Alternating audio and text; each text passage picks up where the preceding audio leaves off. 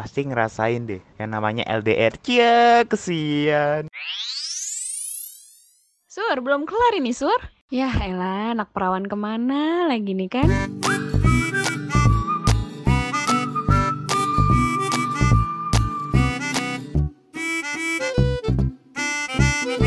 Selamat datang di Kelas Sebentar Podcast. Perkenalkan, saya Juan Carlos Sarwijang dari Teknologi Pendidikan, Fakultas Ilmu Pendidikan, Universitas Negeri Jakarta sebagai ketua kelas di podcast kali ini.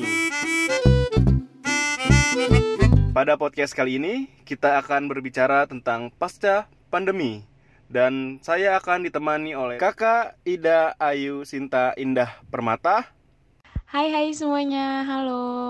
Dan Diki Surya. Halo semuanya. Salam kenal ya.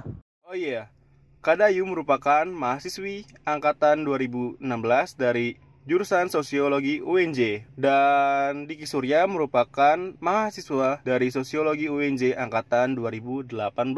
Iya, betul banget. Saya Diki Surya dari Sosiologi UNJ 2018. Nah, kalau saya nggak 100% betul, karena saya pendidikan sosiologi, Kak Juan. Apa kabar, Kak Dayu dan Diksur? Bagaimana kesibukan-kesibukan selama pandemi ini? Lagi sibuk ngapain atau lagi garap project apa nih?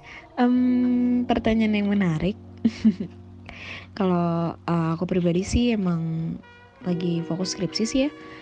Memang sempat ada project juga, cuman memang nggak bisa dijalankan karena pandemi COVID ini gitu. Aduh, lemes banget sih yang lagi skripsian. Ada gak sih sahabat-sahabat podcast di sini yang lagi skripsian di tengah-tengah pandemi? Gimana sih rasanya? Saya kan masih semester 6 ya. Mungkin Kak Dayu udah skripsi lebih duluan. Nah, gimana sih Kak skripsi online? Apakah sama seperti skripsi biasa? Tapi yang ngebuat beda sama skripsi biasa itu gimana ya Kak? Apakah lebih enak online atau ketemu tatap muka langsung? Emang sih kelihatan lemes banget ya? Enggak dong, saya selalu semangat. Kalau untuk perbedaannya sih ya pasti lebih seneng tatap muka langsung sih. Lebih seneng ya keadaan normal, karena bimbingan bisa secara langsung, bisa ngobrol langsung sama dosen. Ya, untuk kesibukan selama masa pandemi ini, sebagai mahasiswa angkatan menengah tentunya masih sibuk buat PJJ, kuliah online, ngumpulin tugas, UAS, UTS, dan sebagainya ya, itu secara online. Semenjak PJJ ini, tugas-tugas berasa menumpuk. Jadi teknologi itu tidak selamanya mempermudah pekerjaan manusia, tetapi sebaliknya justru memperberat. Seperti sekarang contohnya, biasanya kita mengerjakan tugas hanya sejam atau 2 jam di dalam kelas, satu SKS ya kan. Dan sekarang tuh bisa 1 harian penuh di dalam kamar untuk mengerjakan tugas-tugas online. Ini bener banget sih. Apalagi ya, yang namanya kalau kita kerja di kelas atau di perpus gitu, biasa kita kan fokus ngerjain tugas. Sedikit cerita nih ya, pengalaman saya kuliah PJJ itu off cam, terus sama off mic. Lalu setelah itu saya tinggal putar musik Spotify, udah dengerin lagu deh. Cukup ya kita ngobrolin perkuliahan. Nah, selanjutnya apa sih dampak negatif yang kalian rasakan akibat pandemi corona ini? Siapa nih yang duluan jawab nih? Dikser dulu kali ya. Oke lah, kalau gitu saya jawab dulu ya. Untuk dampak negatif akibat COVID-19 ini sendiri sih pasti banyak ya dalam bidang kehidupan kita.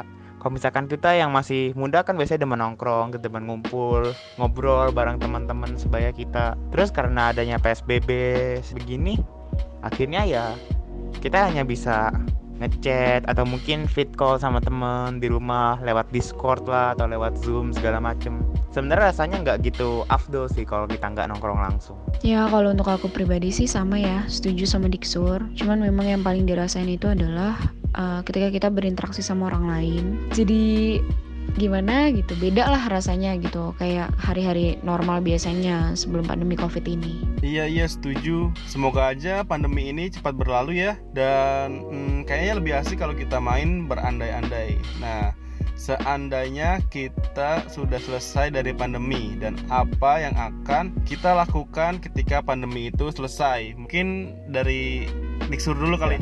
Ayo Sur, apa Sur? Oke lah, kalau gitu gue yang jawab dulu ya. Gue itu pengen rasanya pergi ke tempat yang jauh gitu, tapi nggak jauh-jauh banget sih. Oh iya, gue punya sedikit hobi yang namanya itu solo traveling. Jadi gue demen jalan-jalan ke suatu tempat, kemanapun gitu, yang ngacak aja, gak ada tujuan pasti. Gue sendiri jalan-jalan, apa ke pasar, apa ke daerah Glodok, Jakarta Barat, atau mungkin ke daerah Cawang, Pasar Baru, atau kemanapun. Rasanya me time yang benar-benar me time-nya gue itu dapat. Ya, hobi lu. Kalau gue sih pengen melakukan hal yang seperti itu. Loh. Bahagia kamu tuh sederhana banget ya. Ya benar sih, setuju. Ya mungkin sobat-sobat ada nggak sih yang satu hobi seperti Diki Surya ini? Jadi suka jalan-jalan sendiri tanpa tujuan, tanpa teman, tanpa tanpa apa-apalah, tanpa uang kak, tanpa uang, tiba-tiba jalan dan melihat-lihat pemandangan, kesibukan. Nah, kalau untuk pasca pandemi ini, kalau untuk membahagiakan diri sendiri sih sebenarnya di dalam rumah pun kalau aku pribadi tuh bisa bahagia loh, bisa bahagia karena apa? Karena bisa belanja online dong.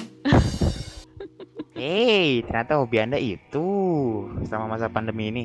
Saya jadi pengen nanya deh Kak Dayu, udah borong berapa banyak Kak di flash sale kemarin? Kayak udah banyak banget tuh. Enggak lah Sur, biasa aja, enggak terlalu banyak juga. Syukurlah Sur lah. Oke, next. Kayaknya kurang lengkap deh kalau anak muda nggak ngebahas tentang percintaan. Gimana nih perasaannya karena terpaksa LDR akibat COVID-19 ini? Waduh, harus banget nih ya bahas tentang itu ya. Kayak pedih gitu ya rasanya ya.